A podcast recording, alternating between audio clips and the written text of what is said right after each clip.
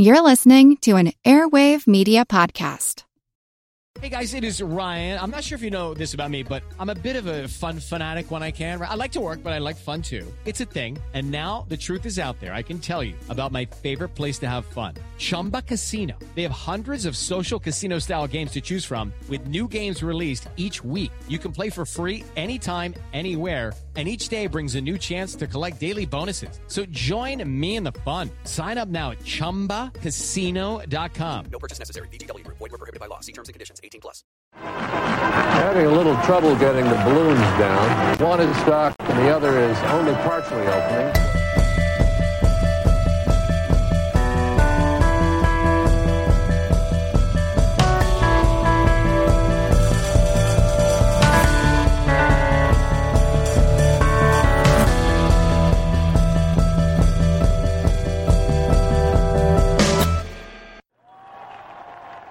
I think of balloons.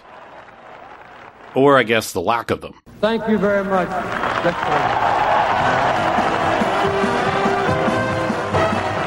There they were, on the rafters of the basketball stadium, suspended in baskets. Two of them, full of balloons. And they were supposed to fall and make a big show, blue and white. The real television moment surrounding the president at this time, Jimmy Carter, and the vice president this time, Walter Mondale, in those cascading dots. You just kind of can cash those balloons in for some points in the presidential election polls. Convention bounce.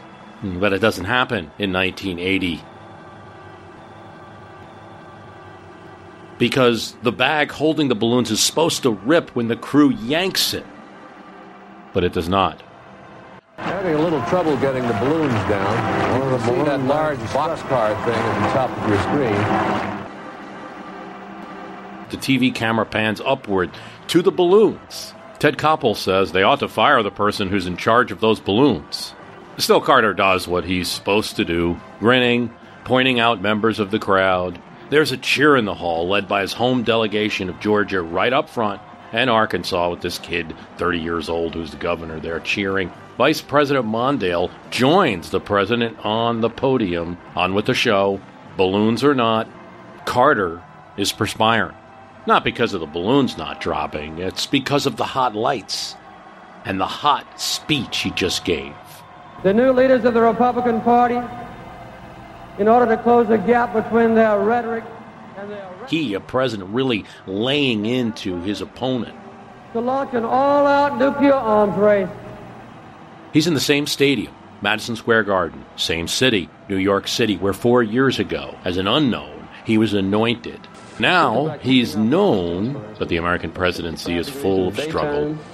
All of us must learn to waste less energy.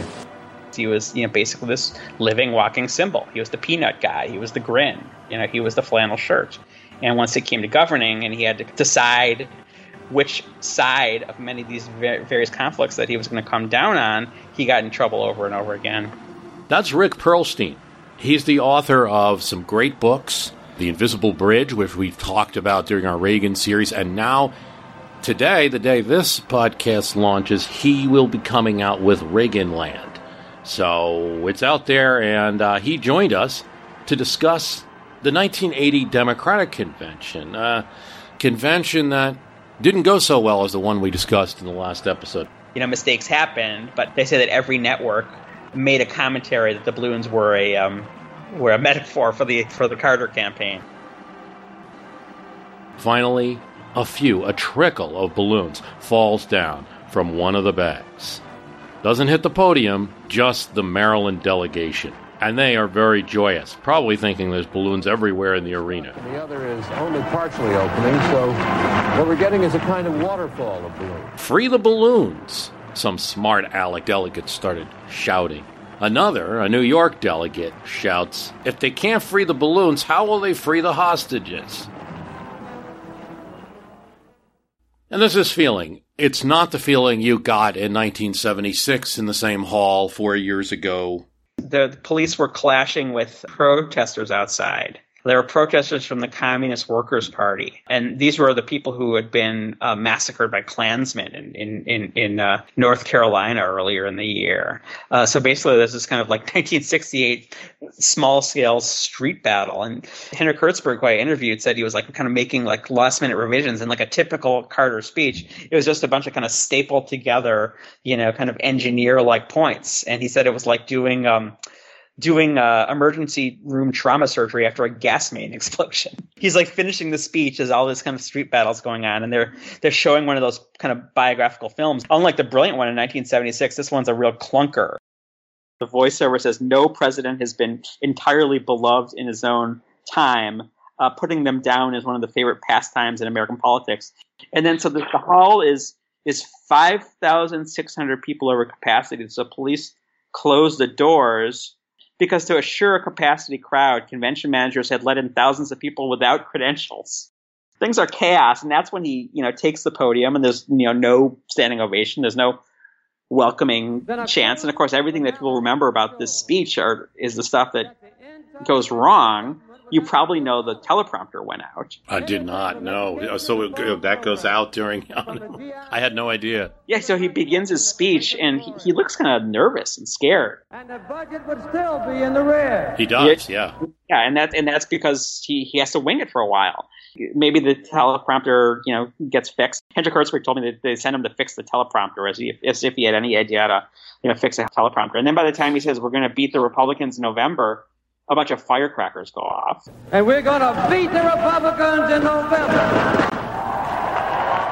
It turns out that, that, a Communist Workers' Party member had snuck inside the hall to try and uh, release a banner. So he's totally rattled. His eyes are kind of darting about, and, and he that's when he starts calling the roll of Democratic heroes. You know, you know Roosevelt, Truman, Lyndon Baines Johnson, John Fitzgerald Kennedy. Kennedy, and that's when he says uh, the guy who would have been one of the greatest presidents in history, right. Hubert yes. Horatio Hornblower.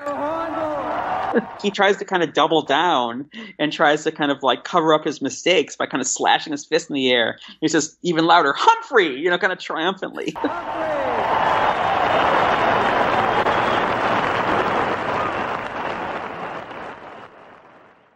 It's not the coming out party of a newcomer. There's a lot of hurt feelings in this building.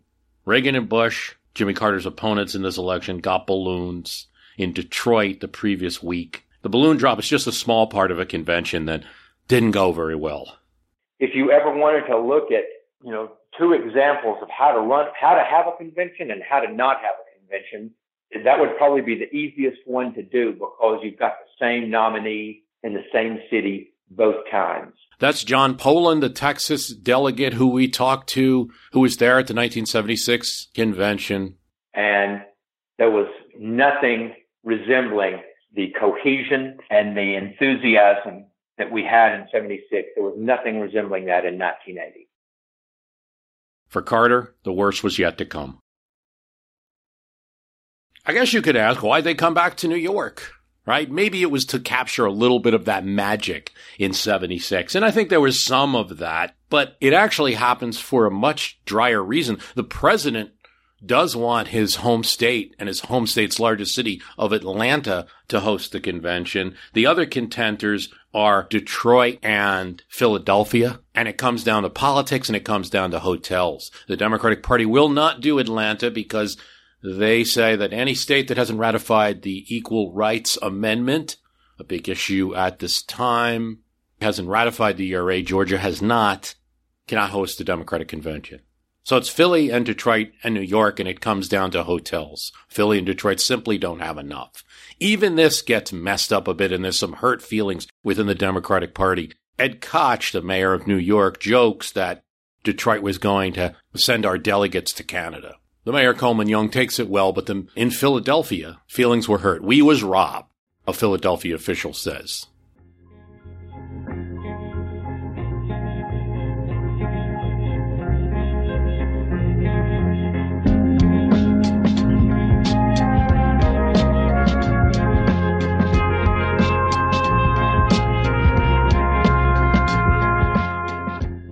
New York Governor Hugh Carey cheering Carter on in 1976, stayed neutral this year. At least the mayor was a supporter, and New York rolled out the red carpet once again. New York Magazine printed maps of the convention layouts and where all the delegations would be, where Carter would be, that his rival Ted Kennedy would be at the Waldorf Astoria.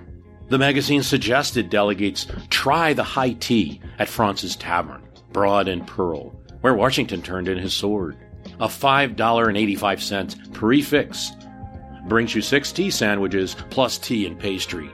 Or you could frame your day of birth in the New York Times newspaper, courtesy of the Microfilming Corporation of America, a donkey cast iron bottle opener, or a stuffed Big Apple doll made great souvenirs for the delegates.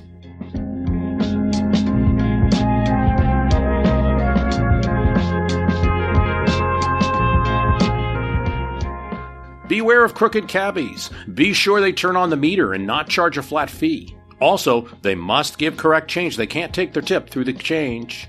Watch out for price hikes on out of towners, especially at Fifth Avenue near one store the magazine found was selling a $25 Texas Instrument calculator for $69, a violation of Consumers Affairs Regulation number 32. Go to Sylvia's. Delegates were advised at 328 Lenox Avenue. For soul food, try the salmon croquettes and the ribs. Or go to the Carnegie Deli for big pile high sandwiches. Tell Herbie we sent you. If you like books and want to read more than platform committee reports, The Strand at 828 Broadway had more than 2 million titles.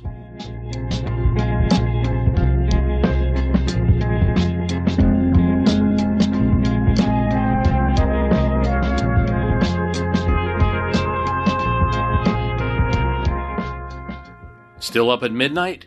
Check out Night Court, downtown, for a parade of prostitutes, pimps, drunks, and petty hoodlums. That could be sad, but also entertaining.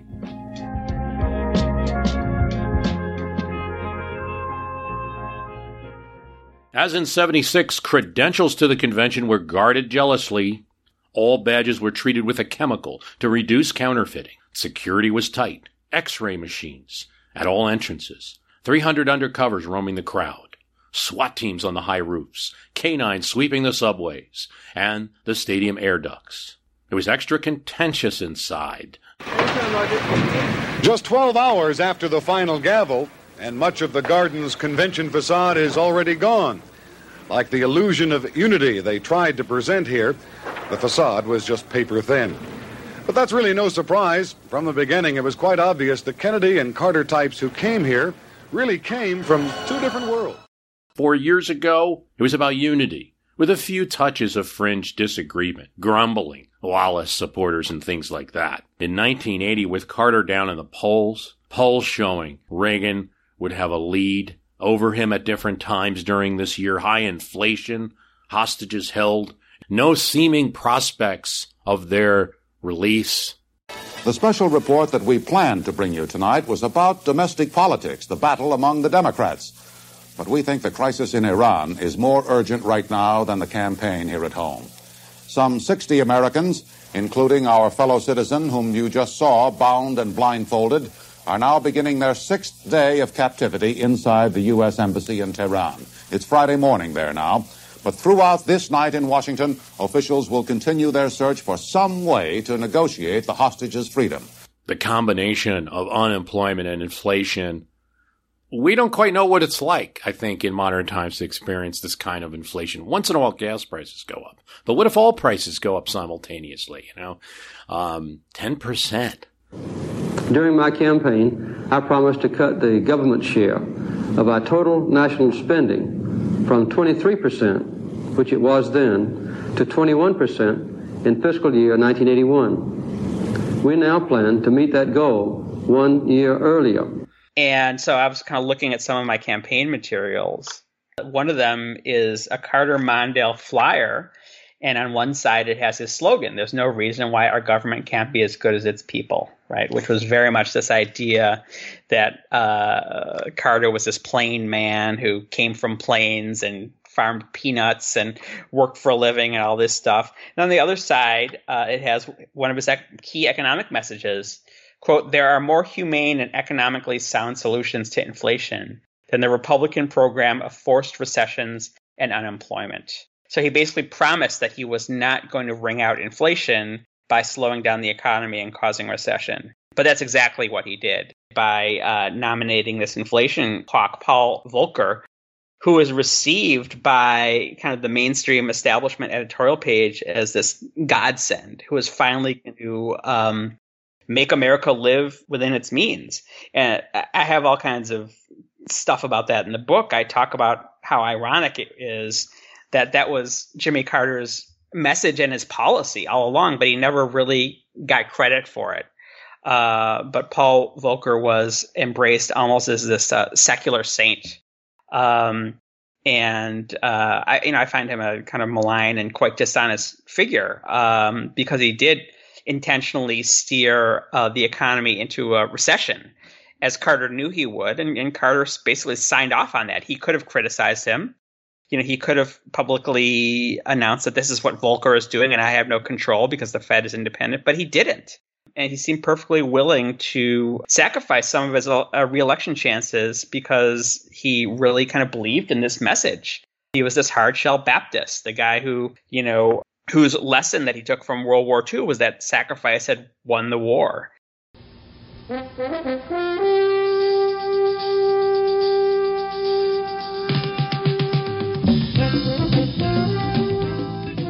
Good evening.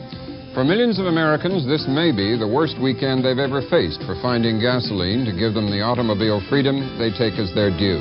Gasoline shortages are spreading across the country. I've been here since 4.30 this morning. It's ridiculous waiting online here. I couldn't get gas uh, Tuesday. The block was about, uh, the line was about eight blocks long. It was ridiculous. It was unbelievable waiting online. People are very desperate. They depend an awful lot upon their cars and uh, it seems to be no limit to how far they'll go to keep driving that car. I thought my husband would be able to get gas. He came here at 20 after 5, and uh, he called me at 6 that I should come out and take over because he's got to go to work. Gas lines, shortages, prices of everything going up 10% and just not always being available. I know that the Congress will continue to cooperate in the effort to meet our needs in responsible, non-inflationary ways. I will use the administrative and the budgetary powers of my office, including the veto if necessary, to keep our nation firmly on the path of fiscal restraint. Talk to Rick Perlstein about this. He has a little bit different take on inflation. It's it's kind of an interesting thing because I'm not even sure I've fully wrapped my mind around it. Um, 10% inflation, right? I mean, uh, higher for some commodities, obviously, higher for food, for example, for things like coffee and beef, and obviously gas prices. But 10% annually, uh, it doesn't seem to us like the hugest deal in the world. What I think was more important was what inflation seemed to symbolize for the American public, which was that, you know, inflation is what happens when people's desires outpace their ability to pay for them right? So this idea that somehow it would spiral out of control, I think, really kind of fit the national mood that that that that, um, people uh, had become more selfish, and uh, that people's ability to kind of uh, save for the future had gone away. And you know, while this is happening, all this inflation is happening, consumer credit is exploding too. So people are perfectly willing to spend money and put it on their credit card. So it's not like people are feeling any particular privation. Banks are willing to people to give people credit cards. The the rules uh, uh, about how easy it is to get credit are in fact being continually relaxed during these years. I'm a bit of a left wing critic of inflation fear itself. I point out that uh, if if you're a homeowner and you buy your home with um, dollars that are dear and you pay it back with dollars that are cheap, actually inflation advantages you, right? Uh, advantages people who are in union contracts that have cost of living increases. Advantages people who have cost of living increases because they uh, are on public assistance. Today I speak to all citizens of America. But I wanted to speak to you from home here in Boston. In this hall where John Hancock and Sam Adams first stirred the American Revolution. Carter directly, and he recalls this in his memoir, gets a warning from a very loyal senator to him. Delaware Senator Joe Biden tells him that Ted Kennedy's in the cloakroom talking about a run. We talked to Rick Perlstein about the beginnings of Ted Kennedy's failed 1980 campaign. Yes, I, I, I definitely uh, engage in some psychological speculation when it comes to Ted Kennedy, and uh, yeah, he's this. This is his duty as the the last brother. You know, he asks his mother, right, if he has permission to run for president. He's he's he gets a lot of ribbing for that, but sort of the idea is he's doing it, you know, on his family's behalf. But it's important to note that at first uh, say in the summer of 79, it looks like Ted Kennedy's to win. For many months, we have been sinking into crisis. Yet we hear no clear summons from the center of power. National magazines are saying he could just simply walk away with this. Here's what uh, Jules Witcover and Jack Germond say in their book, Blue Smoke and Mirrors. In mid August, the president dispatched Tim Kraft, then his campaign manager, to notify Senator Kennedy through his old political friend and associate, Gerard Doherty of Boston, that Carter intended to stay in the race to the bitter end. It was a clear warning that Kennedy could not count on a bloodless coup of the sort that deposed John Lyndon Johnson in 68. Paul Kirk remembers Labor Day 1979 at a cookout in his summer home in Hyannisport that uh, Senator Kennedy takes Kirk aside and tells him he's going to run. If the thing doesn't work out, Kirk remembered Kennedy saying, I think I'll just be able to live with myself better for having taken up the cause that's drifting away. No more was said, Kirk said, and then the next thing he knows, he's reading newspapers that say Joan Kennedy, who um, she and Ted had separated, but uh, would come together for the 1980 campaign, and Rose Kennedy, his mother, had told newspapers that they were all right with Teddy running. I thought it was a rather strange way to launch a trial balloon, he said.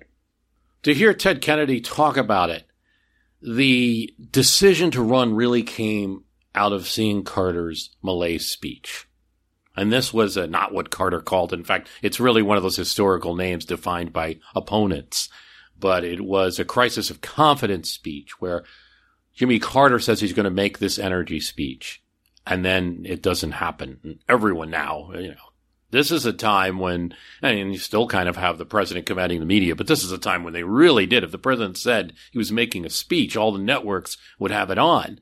So he says he's making a speech and then doesn't and then goes up to Camp David and talks to numerous people, including among many numerous cabinet officials, that young kid governor from Arkansas, Bill Clinton, who tells them like a lot of people don't see you anymore. How is the person that ran the 76 campaign the same as the guy who's president? And then eventually Carter does make a speech. It is a crisis that strikes at the very heart and soul and spirit of our national will. We can see this crisis in the growing doubt about the meaning of our own lives. Now, one thing, and I talked about this with Rick Perlstein, that that people don't remember uh, much is that the speech was actually well received. Uh, Tip O'Neill, for instance, says it was actually a terrific it was an amazing speech. speech. It's a great speech. It was everything he did afterwards. He yes. fired people and seemed to blame people and stuff like that. Now that's one take. I don't know. I think that that's that's supported by the evidence in the polls. He went way up in the polls after that. It's probably the most successful presidential speech delivered in the Oval Office since uh, the silent majority speech of Richard Nixon in 1969. The confidence that we have always had as a people is not simply some romantic dream or a proverb in a dusty book that we read just on the 4th of July. It is the idea which founded our nation and has guided our development as a people. Confidence in the future. It's what happened afterwards. When he fires members of his cabinet, it looks like he's blaming his cabinet for his problems. It looks like he doesn't have answers, that there's a problem. This is the moment that Ted Kennedy says that he decides to run. The reason that that leaped out at Ted Kennedy as something offensive, and I take him at his word, was that kind of the message of the Kennedy family, you know, President Kennedy, Senator Kennedy, and himself was this kind of Reaganite message of hope. And that murders was a counsel of despair. And I think he took great offense at that. But Ted Kennedy's campaign does get into trouble pretty quickly. Campaign is just incredibly hubristic. They make no preparations.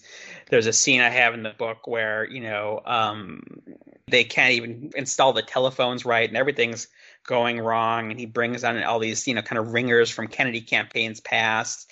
And one of them is asked by a reporter, one of these old Kennedy hands from the 60s, you know, don't you think things have kind of changed since your day? And he's like, I don't think anything's changed. You know, it's all the same it becomes very evident that a guy who is ahead two to one in the polls uh, has no idea what he's getting into, and that lead shrinks very, very quickly. Well, I'm. Uh, were I to to make the uh, the announcement, of course, there's the disastrous interview with Roger Mudd, which is remembered because Kennedy can't explain why he wants to run for president. In the famous uh, Roger Mudd CBS special in which he there are basically three components to the special, four components. One is an interview he does kind of in these Adirondack chairs with Ted Kennedy, in which he kind of looks him in the eye and asks him these very difficult and embarrassing questions about you know his marriage. You know, his wife is is an alcoholic. They're rarely seen together, and then uh, they segue into Chappaquiddick and it's really quite a striking thing. I think this probably had a bigger impact, I think, than than the interview, the subsequent interview, it, which was in Ted Kennedy's Senate office, in which he asked him why he wanted to be president. The the the Chappaquiddick thing was a reenactment. it was quite astonishing. They they they they they, they strapped the camera into the back seat of a Cadillac, like the one he was, uh, or an Oldsmobile, like the one he was driving last night. It was kind of like the killer's eye view from a slasher movie and uh, you know it really went through the evidence in a very devastating and damning way. The Chappaquiddick thing has some very powerful symbolic resonances when it comes to this family duty he has to redeem the family name and you know keep it you know atop the the, the flagpole of American politics. Um, he has an older brother, Joseph Kennedy Sr., who uh, of course, is shot down over the ocean and drowns to death as a war hero. He has a younger brother who um, rescues um, his crew member and drags him, you know, uh, through the ocean to an island. And then there's the third Kennedy who um, has a chance to rescue someone at sea, and she ends up dead. Right? I mean, it's almost this precise inversion of the heroic story of PT 109.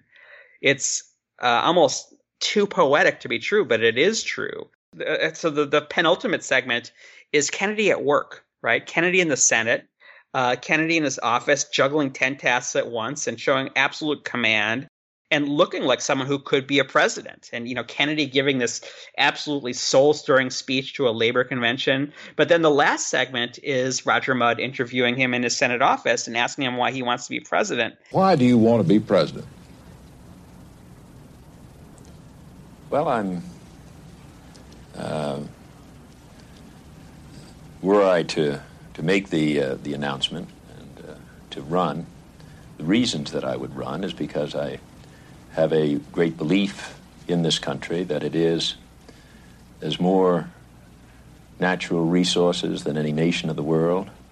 And you know the kind of the rap among the Kennedy team was well the reason he wasn't able to come up with um, you know convincing answer was because he was still in his exploratory stage and he couldn't say he was running for president without you know falling afoul of campaign finance laws yada yada yada but when you listen to him try to answer the question uh, it's very clear how conflicted he was he almost can't get a sentence out and you look at some of the other footage from around that time. Every time the subject came up, he couldn't come up with a, a, a, full, complete sentence.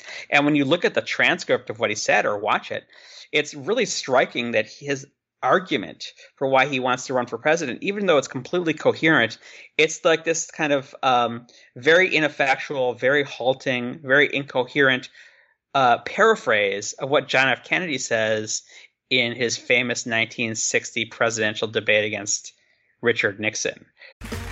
Okay, round two. Name something that's not boring. A laundry? Ooh, a book club. Computer solitaire, huh?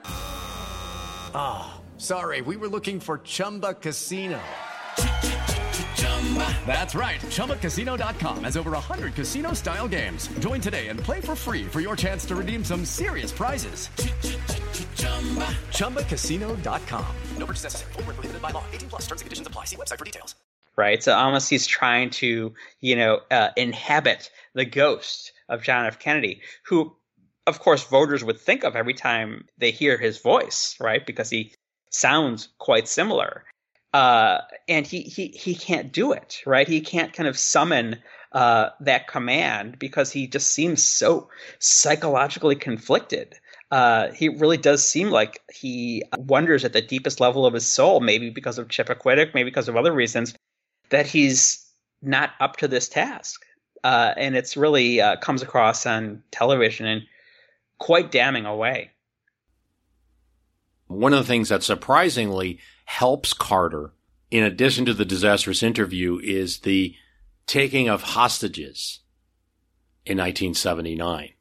And I guess we could also say the fact that Iowa was a little bit closer. And Iowa, this is the state that made Jimmy Carter. He beats Kennedy there two to one in the Iowa caucuses. And then it's like, well, Ted Kennedy can do better in New England. No, Carter wins New Hampshire as well. Carter ends up winning double the number of states as Kennedy. But Kennedy does win some big ones. New York, California. So he's not interested in getting out of the race. They were so, so nasty to each other. You know, as, as this decision to run, uh, is kind of basically becoming a big story in 1978. Will he, won't he? Ted Kennedy is pushing Jimmy Carter to fulfill his campaign promise to introduce a national health care legislation uh, bill. And finally, Carter does it, and it's basically what would be considered now in the context of Obamacare a pretty left wing proposal, uh, a very expensive proposal, but it does have this kind of two tier system of care. And Ted Kennedy immediately rushes to the press conference's microphones and uh, says that Jimmy Carter wants to have a uh, separate but equal healthcare system, which is, of course, this very nasty dig at this guy whose calling card is that he's a, you know, uh, a, a post-racist Southern politician, that he's a, uh, you know, he's a, a, civil rights liberal, and he's basically associating him with Plessy versus Ferguson. Uh, and separate but equal accommodations, allowing segregation. So it's just like a real dig of the knife. And you know, on the other side, you know, Jimmy Carter gives as good as he can get. That's what uh, Witcover and Germond say. As the convention in New York approached, there was another more immediate concern for many of these Democratic office holders, the real possibility that they would be challenged by serious and well-financed Republican opponents, while their ticket was led by a politically crippled president. Continued Democratic control of the Senate seemed assured, but for many incumbents, it was going to be a difficult year. All of these things encouraged Kennedy to remain in the contest, even though the delegate realities had been inevitable for weeks. The arithmetic began to hurt Kennedy even before those final primaries, Paul Kirk, Kennedy aide, said, making it far more difficult to enlist any of the uncommitted or convert the Carterites. We didn't think we were on a kamikaze mission. By the time the primaries were over, people would reflect on what happened. They would look back and say, there really hasn't been a dialogue. The hostages aren't back and the economy didn't get better.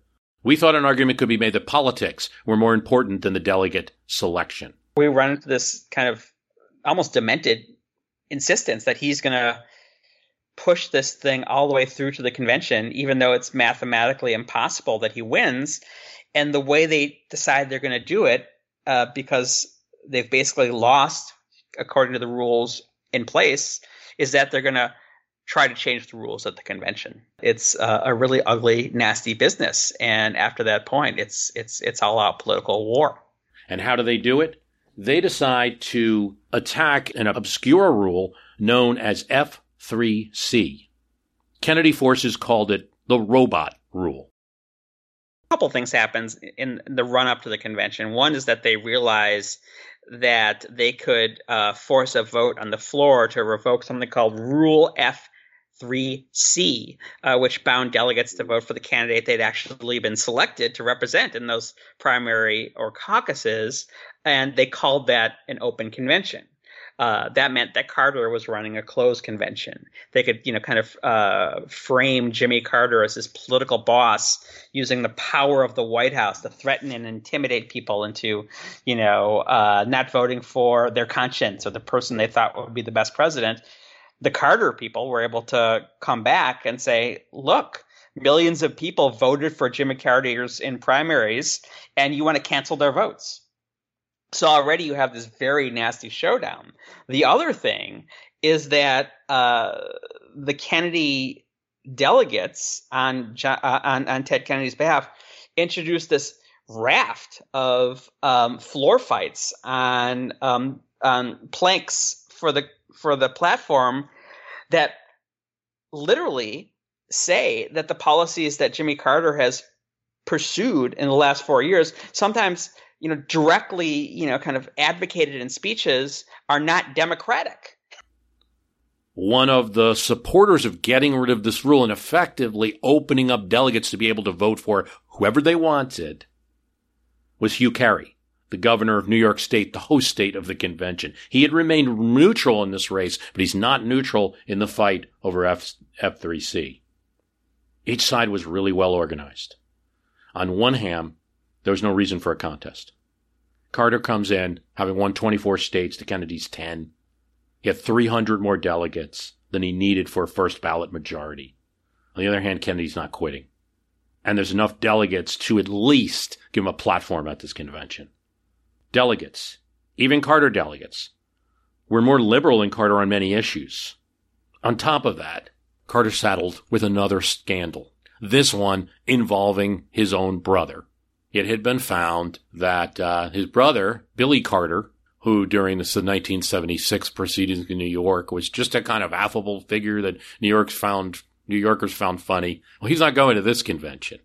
Uh, he had to register as a foreign agent. He received over $200,000 from the Libyan government. And the questions around that become okay, that's his brother, it's not Carter. But did he know about it? Did he cover it up? Did he was he influenced by his brother? All these questions are swirling around as Democrats are deciding who to put at the top of their ticket. Delegates should be free to speak their mind. This is the argument that Carey and others make. Anything could happen, said Mario Cuomo, at this time the lieutenant governor of New York and a Carter supporter. But he knew how serious it was. It was the craziest convention I've ever seen. Maine delegates start talking about Edmund Muskie running him. He's the current Secretary of State. And Muskie, even though he works for Carter right now, isn't exactly saying no to it. President Carter's team, with campaign chair Bob Strauss at the helm, leads the attack against freeing these delegates. It would be a betrayal, Strauss says, to every Democratic voter who made their choice clear in the primaries and picked President Carter. It would allow elites to pick a nominee. Pins with robots crossed out that said no FC3 were distributed through the hall. You are not cattle, Governor Carey said. Hamilton Jordan had warned Carter of the danger early in 1980, losing the nomination. It was even greater than losing the general election. They felt that Reagan was so far to the right on issues that they could beat him in a general election. They could beat him, but they'd have to get the nomination. And so the organization was there.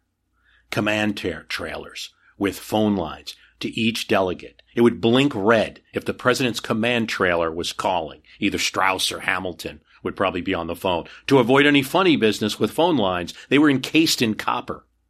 So on the first night of the convention, rather than getting involved with unity, rather than unities and blessings and speeches about how great Carter is, there's an open fight over this rule. Uh, for two hours, speakers for and against spoke. Keating's team pulls off a coup because they get a Carter delegate, someone who's pledged to him from North Carolina, who's for the open convention. Hugh Carey, governor of New York, speaks for the Open Convention. This is not about Jimmy Carter or Ted Kennedy. It's about choice. Don Fowler, the governor of South Carolina, speaking for Carter's side, retorts, Yes, it is about Kennedy and Carter. The only reason we're having this vote is because one side is losing. Carter's team felt good. They had a hundred delegates in reserve and no one was seemingly moving, but they wanted to avoid any kind of stampede, that there might be one delegate who switches and then everyone follows. There was a Carter whip for every 10 delegates. Even a rumor of a delegate switching would cause the trailer to dispatch a gerbil, a Carter team messenger in a green vest and green and white hats. They looked like they were dressed like tablecloths, one magazine put it. They would go to that person. When an Illinois delegate was, was wavering, aide Tom Donilon ran from the campaign booth. He came back seconds later. He's been bought off. Hamilton Jordan turns to Donilon and says, Okay, that's good, Tom, but what did you give me? You have to tell me. A federal judgeship? No. VIP passes at the convention. Kennedy's team gets George McGovern, the 1972 Democratic nominee, to support Kennedy's position. One delegate spoke of uh, cabinet officials walking on the floor, politicking with Democrats. The argument was that people's mind had changed since the primaries, but it wasn't persuasive. Um, I have a transcript from the Internet Archive of all the ABC News broadcasts, you know, from that summer and fall, and there was story after story after story, and lots of vote counting. And of course, the Kennedy people claimed they had all these votes, and they claimed that they were getting close. But ABC was doing these, you know, kind of whip counts, basically.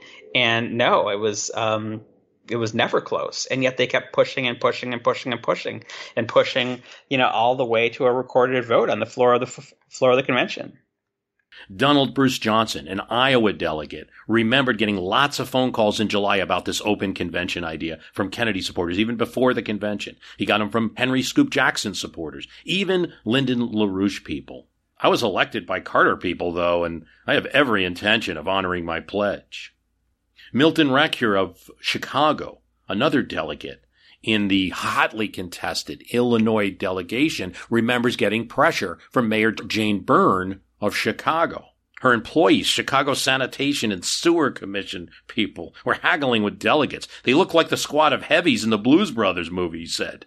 Few minds were changed. Even when Ted Kennedy comes to the Illinois delegation in meeting to convince delegates, he went flat. Kennedy talked about his relationship with Mayor Daley, who was dead at this time. Most of the 1980 delegates had never known him. They were newcomers.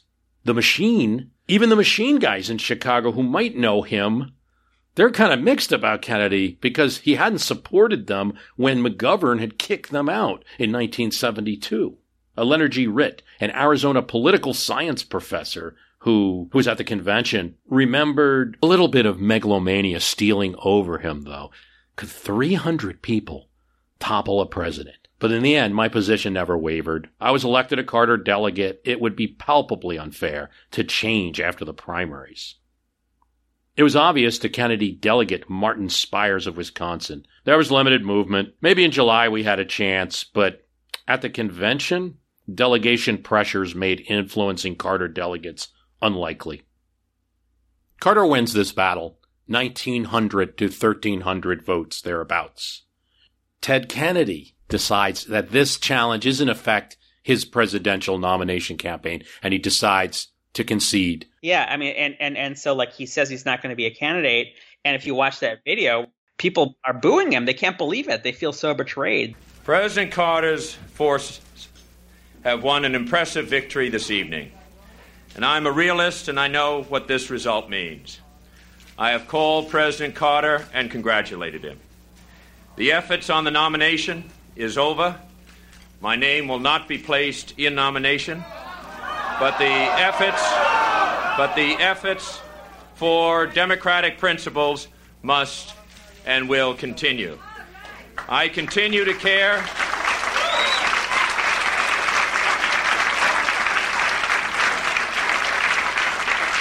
I continue um, you know, the Kennedy charisma, this idea that the, the, this is the this is the guy who's going to save us and lead us out of the wilderness is such a powerful idea. Yeah, no one had. I mean, no Kennedy had lost. That was it. Um, only only Bobby Kennedy in the Oregon primary in 1968. Barbara Mikulski, who later become a senator from Maryland, was set to introduce Kennedy. It broke my heart. It broke my heart. It represents the last challenge of any kind at American Party convention. 40 years ago. And that was the last. Parties have learned their lesson to control these things, perhaps. And yet, for President Carter, this doesn't represent the end.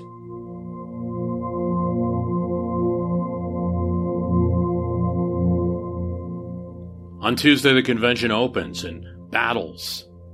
Despite the question of who will be the nominee for president seeming to be settled, disagreements come. You know, you've got over a thousand Kennedy delegates. Carter had accepted some Kennedy planks to spend more on solar energy and to not to override or not to have agencies like the Department of Energy override regulations put in place by the EPA.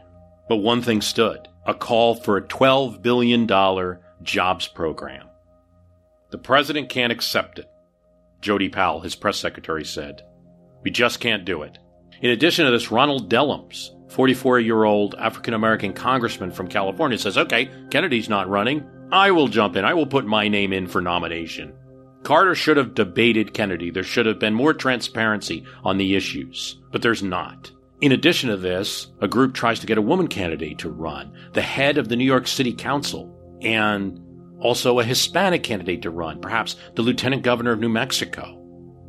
Maybe to run, pull votes away. African American delegates for Carter don't budge for Dellums. They appreciate his run, but they stick with Carter for the most part. The New York City Council president who was solicited, Carol Bellamy, says, No, I'm not going to run. It's just another attempt for an open convention. Debate also continues on the MX system, the MX missiles. Missile Experimental, as it was called, was a missile system of nuclear force capable of constantly moving around in the western United States so that the Soviets could not take it out. It was pulled by a giant tractor. It cost $33 billion and employed 24,000 people and required 10,000 miles of roads to be built. Delegates were angered by it. MX disaster on wheels, said signs. Ban the X rated missile.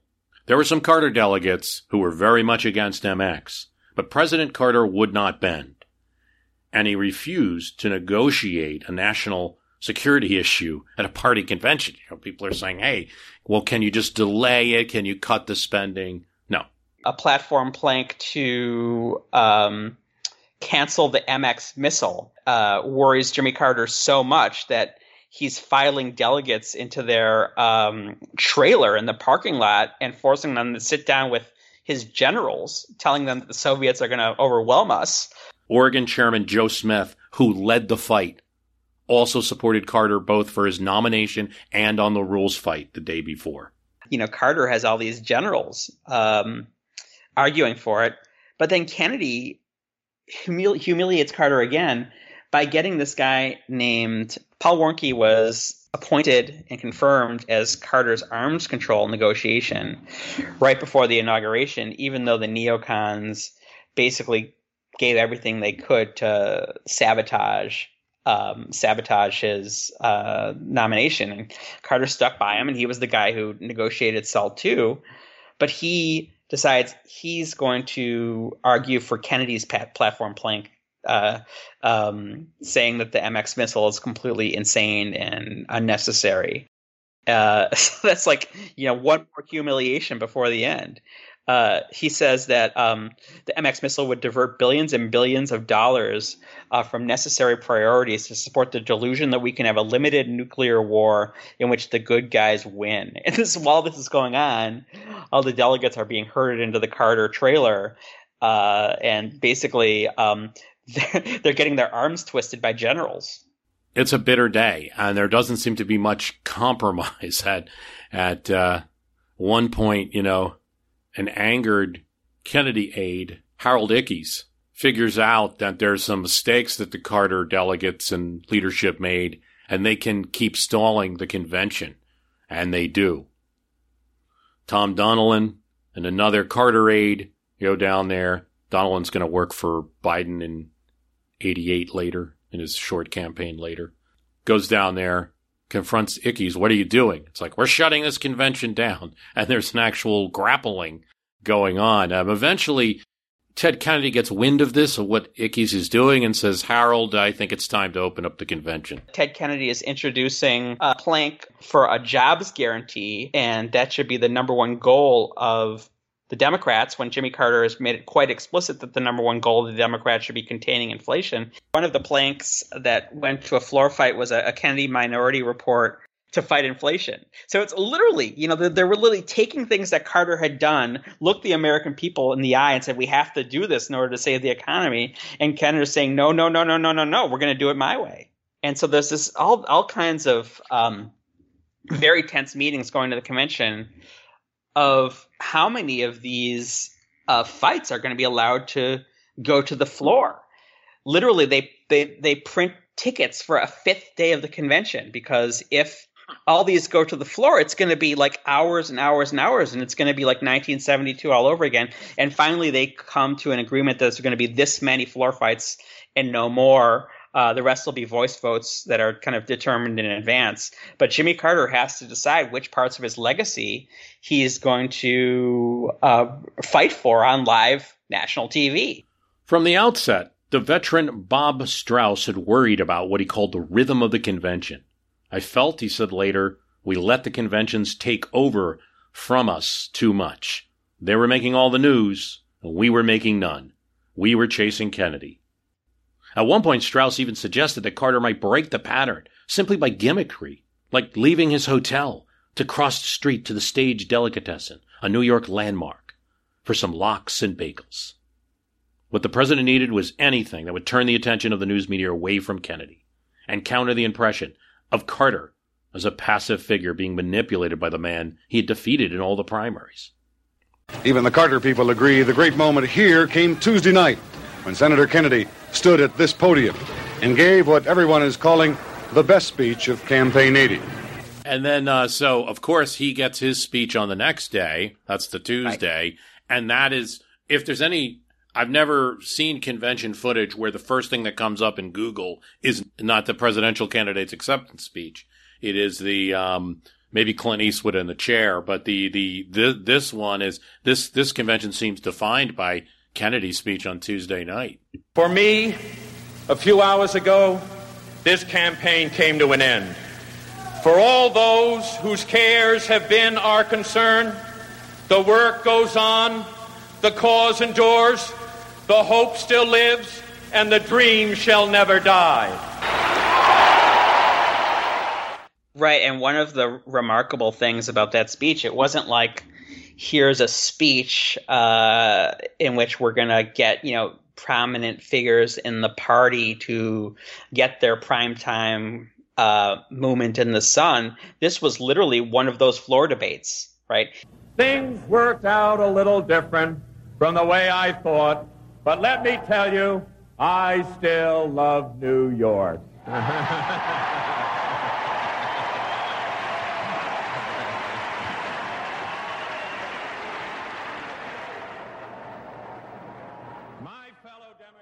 he was speaking for a plank that was the that was the plank for um, 13 12 billion dollars in job creating spending and committing the party to renouncing any government policy that would increase unemployment so you remember i read that flyer carter promised he wasn't going to increase unemployment at the expense of inflation so basically this was a plank meant to cancel uh, Jimmy Carter's entire anti-inflation program, which was.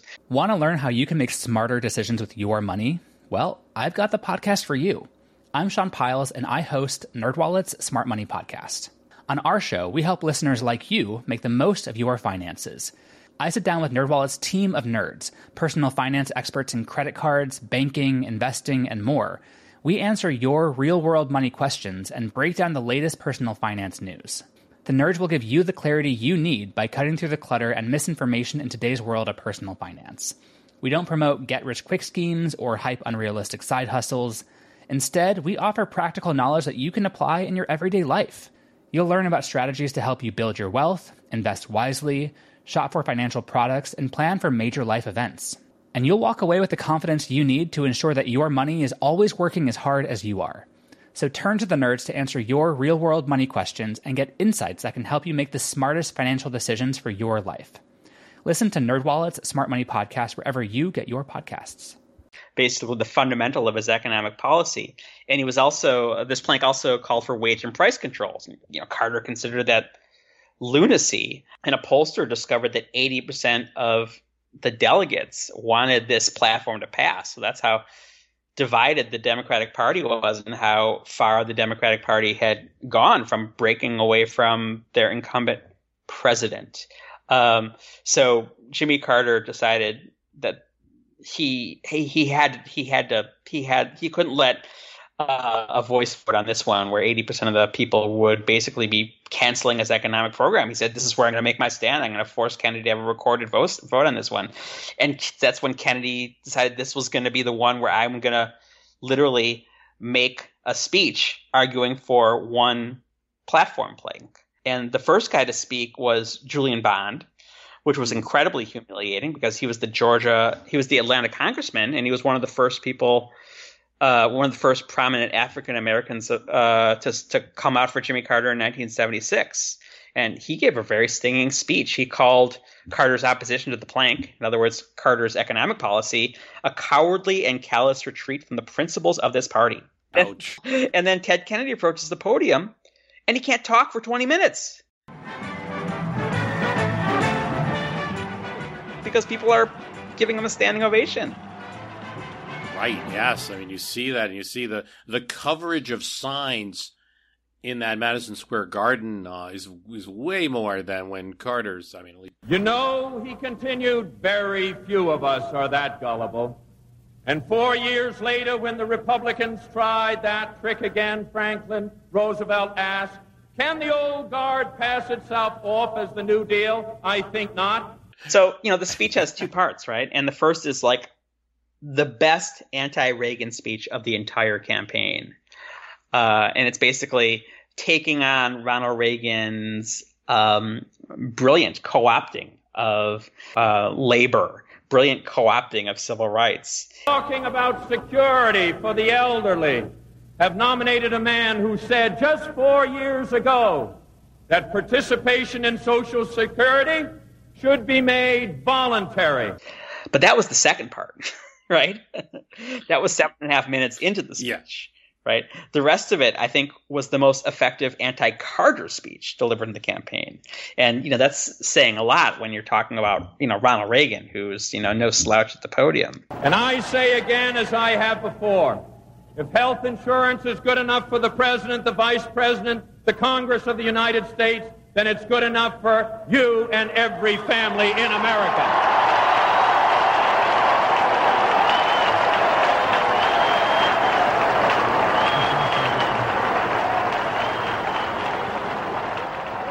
And then after he's done, there's another, let's see, I have it, a 38 minute ovation. I call it 38 minutes of communal ecstasy.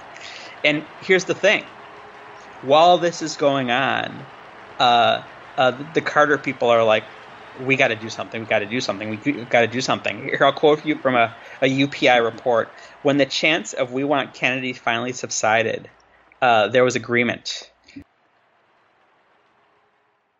Uh, Carter would yield on the jobs program. In other words, he's not going to have a vote. He's canceling the. He can't be humiliated mm-hmm. on this. If Kennedy would yield on price controls, so he cuts a deal basically. He kind of cuts the cuts the baby in half. So they're basically furiously negotiating backstage during the during during this ovation. Um, uh, the, and, and, I, and, this is why I put it in my book. Thus did Jimmy Carter agree to run for reelection on a platform that asked for $12 billion in new spending which he believed to be at direct cross purposes with his fundamental economic goal, balancing the budget to fight inflation, which he had argued for as a nation, national imperative in a speech six months earlier that announced $13 billion in new cuts. I mean, he's literally signing off on um, a complete reversal uh, running on a platform that's basically the opposite of what he believes because of this 38 minute standing ovation. Still fighting on Wednesday. There's still platform fights even after much is resolved. Mondale makes a speech. He shows the theme that the Carter campaign is going to get into by attacking Reagan. The entire speech is not about the Carter administration or what they've done, but it's about Ronald Reagan and what he might do in office. It's a good speech. He does have a sore throat.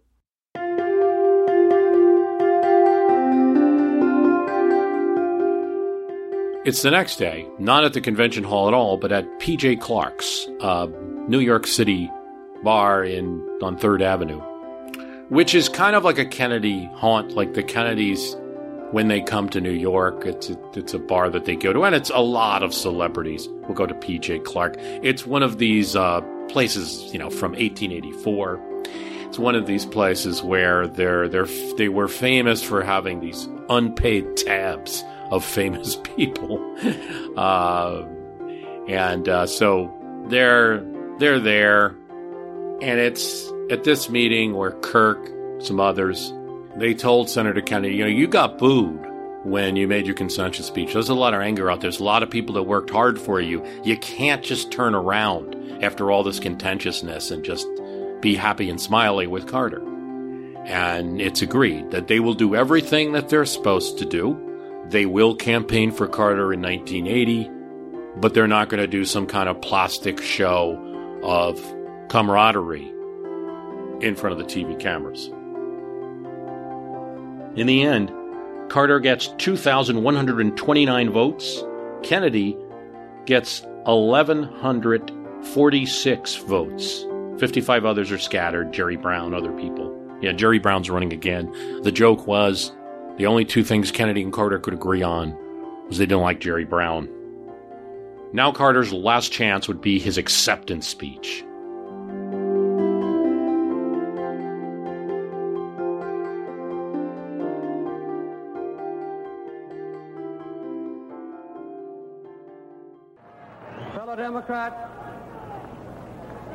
Fellow citizens, I thank you for the nomination you've offered me.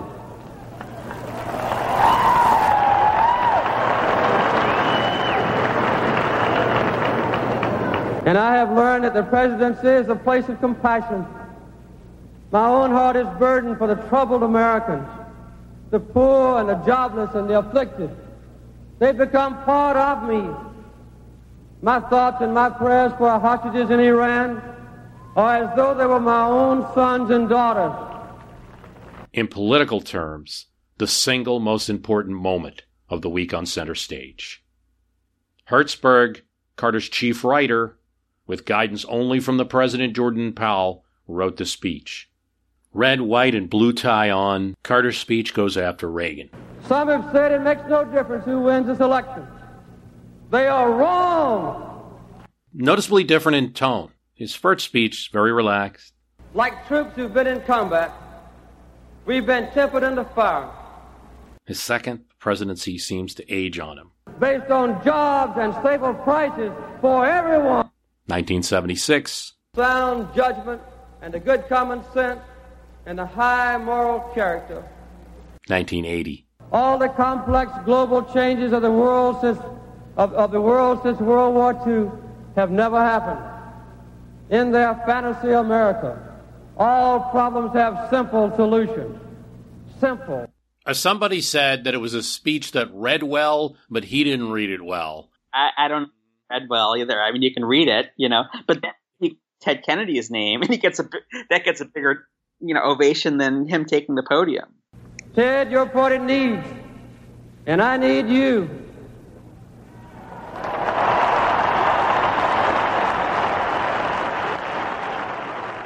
Was almost begging for Kennedy. It was for a president to be, yeah, it was just this, we need you.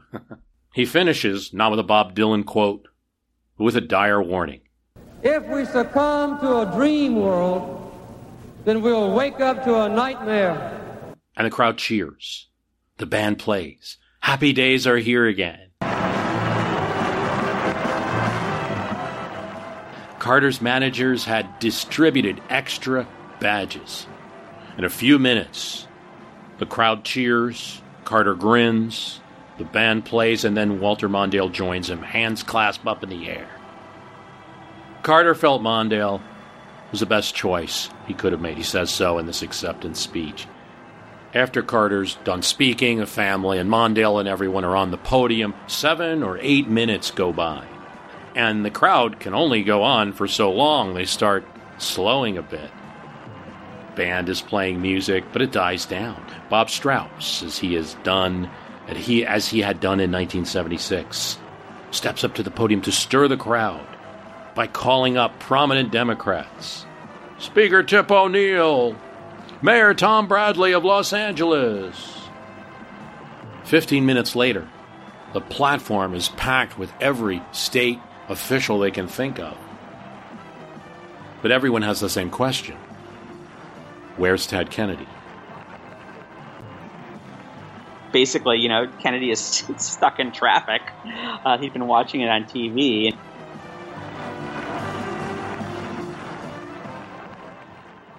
This isn't entirely Kennedy's fault. He's at the Waldorf Astoria, and it's probably a 15 minute ride to the Madison Square Garden. It's 22 blocks away.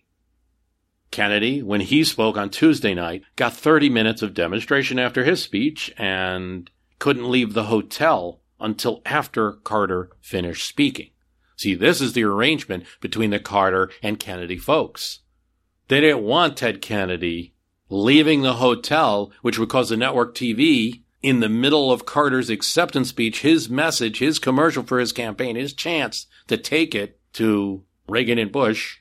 And now they're going to go to Kennedy leaving the hotel instead of him. So arrangements had been made. He can't leave the hotel until after Carter's speaking. So they sort of created the problem. On the other hand, Kennedy refused to be in any kind of um, holding room. As they get into the car to hear Paul Kirk tell it, Kennedy hears on the radio, he is keeping the president waiting. And Kennedy's angry about it. But it does appear that way because the enthusiasm for Carter's speech is dying down. It's 30 minutes where before Senator Ted Kennedy arrives. He finally arrives and everyone's already on stage. And when he comes out, there's now a new enthusiastic cheer. Senator Ted Kennedy, Bob Strauss calls. The news media is now focused. America is now focused on Kennedy on the podium. One of the anchormen says it looks a little bit backwards. Uh, it's almost as though the man who lost is waiting on the platform for the man who won. And, and this is this is movement I don't think you can really see on the video, but the crowd is going, "We want Teddy, we want Teddy," and Rosalynn kind of leans into the microphone and says, "We want Jimmy, we want Jimmy." Now, what they want is one photographer called it for Time magazine the armpit shot. Two arms in the air, hands clasped. Kennedy and Carter, onward to victory. They won't get it. Kennedy slowly walks up the stairs and to the podium.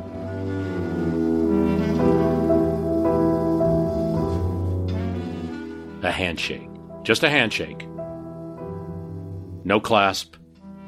No pat on the arm.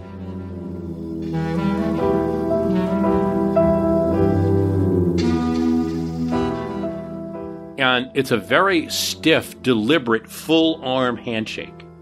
He actually, Kennedy, sort of glares up with his eyes, almost like I want to look at someone else now, and uses his back foot in a way that causes him to release his arm. Yeah, I watch this footage a lot.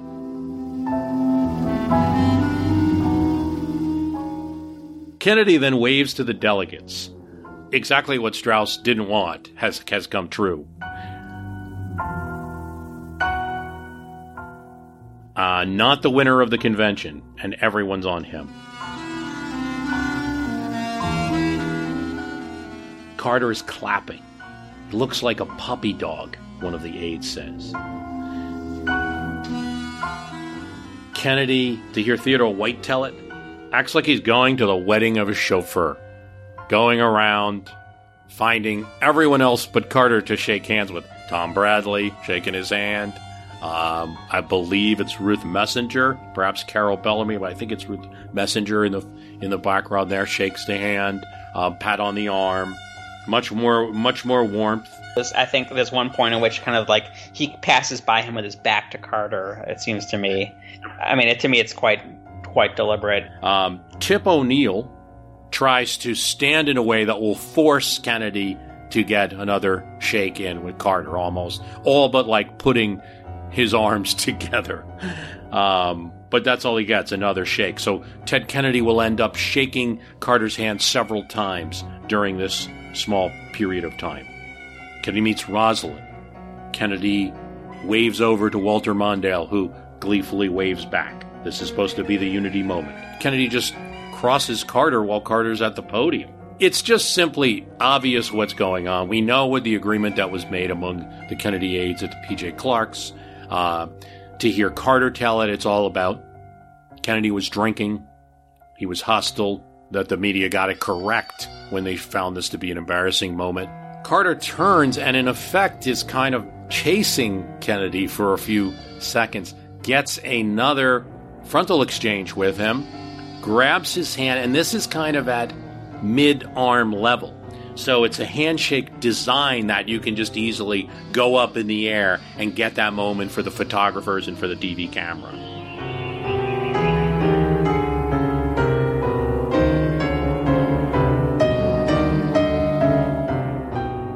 I mean, this is not just something psychological. There are literally there's a there's time photographers and other photographers waiting for this to to click the picture.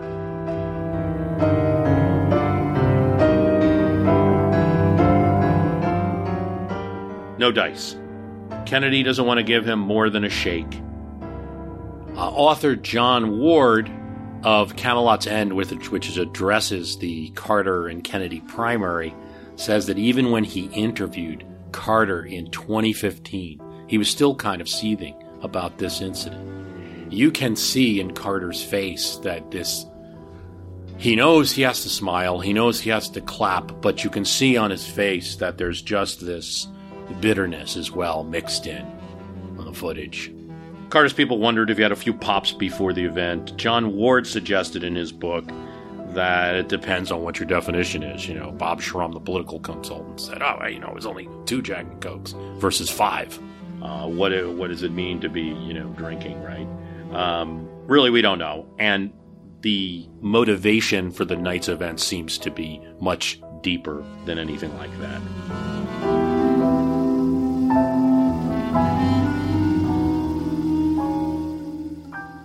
Uh, Jon Ward watched the whole footage. I believe you have to go to Vanderbilt University to see it. I wasn't able to do that, but he references that uh, in his interview, Carter told him that he never shook my hand, and Ward had to remind the former president that actually you shook hands about three or four times. You just never raised arms. but after a short period of walking around, Carter sort of turning and clapping and following him, Kennedy descends the staircase, and Carter retains the podium, but not the attention of everyone. Shakes a few more people's hands, and there's just this one quick moment, this one Bill Clinton blip that occurs, where you'd have to you have to uh, go back and forth and rewind and and look at the footage over again to see this less than a second blip of a younger Bill Clinton's face but he's right there in the place where he should be, shaking the hand of Ted Kennedy as he walks down in the podium. You know, the center of what the attention was at that moment. But since uh, Bill Clinton isn't a person that in 1980 we're supposed to care about yet, he just gets the blip.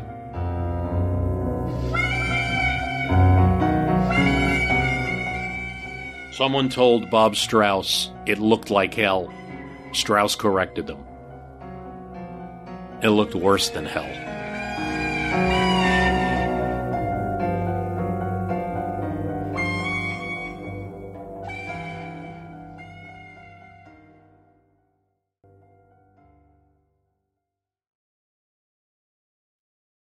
Did it cost him the election? the guy really seems to me had a material effect on Carter losing the election. Seems to me. I mean, they made the Republicans did make you know commercials with you know Ted Kennedy saying nasty things about Jimmy Carter. I think that he does. Uh, he died with that on his conscience. No president's ever won in a recession in the election year. Before they measured recessions, we could say the same about panics or economic disaster in the year of election, or particularly around election time if that's the best they can do in unity, they've got some work to do, is Ronald Reagan's quote coming out of watching the convention. Yes, Kennedy does help Carter in quotes in the election campaign, but it's all with strings attached. He sort of forces the White House staff to have a fundraiser to help pay his campaign expenses.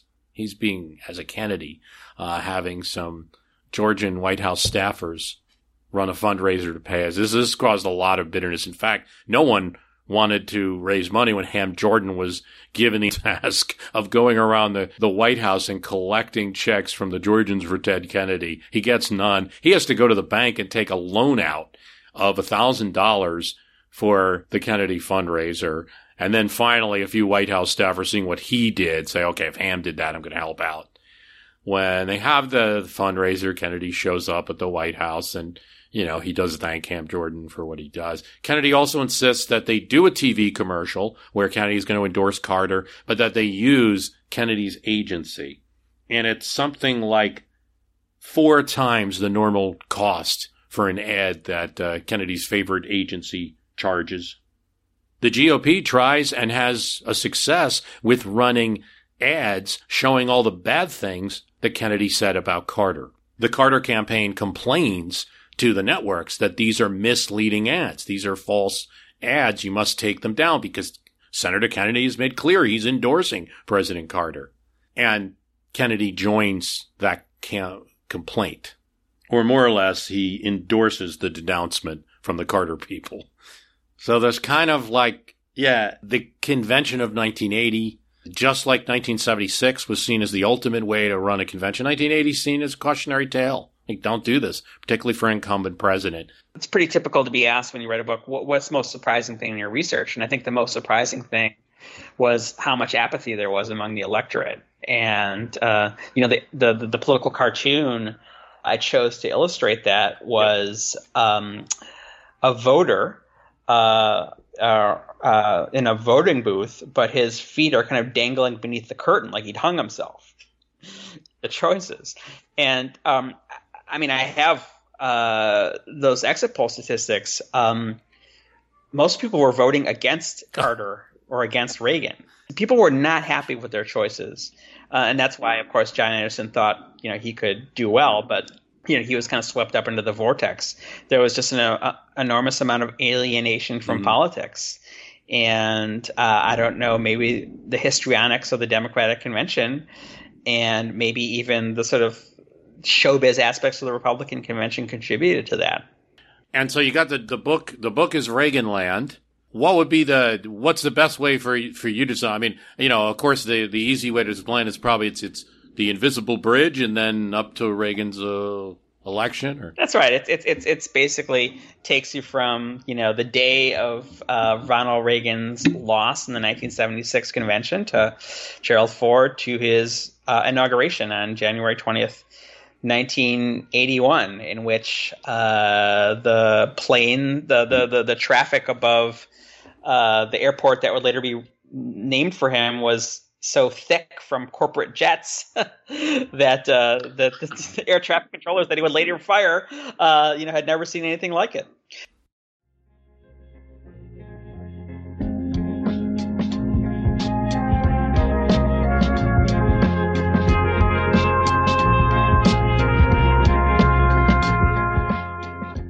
Thank you for listening, and I want to thank Rick Perlstein. He was very generous with his time, and he was just a font of information about this time period and others.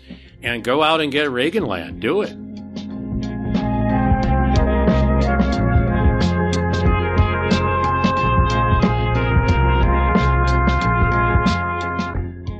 Okay, if you like this program, please tell someone else about it. If you haven't subscribed, subscribe, particularly on Apple Podcasts because it helps rankings. And uh, give us a review if you feel so inclined. We do have an extra podcast available, www.myhistorycanbeatupyourpolitics.com. You can go there, see some past episodes, and also sign up for the extra podcast, help out the program. Thanks for listening.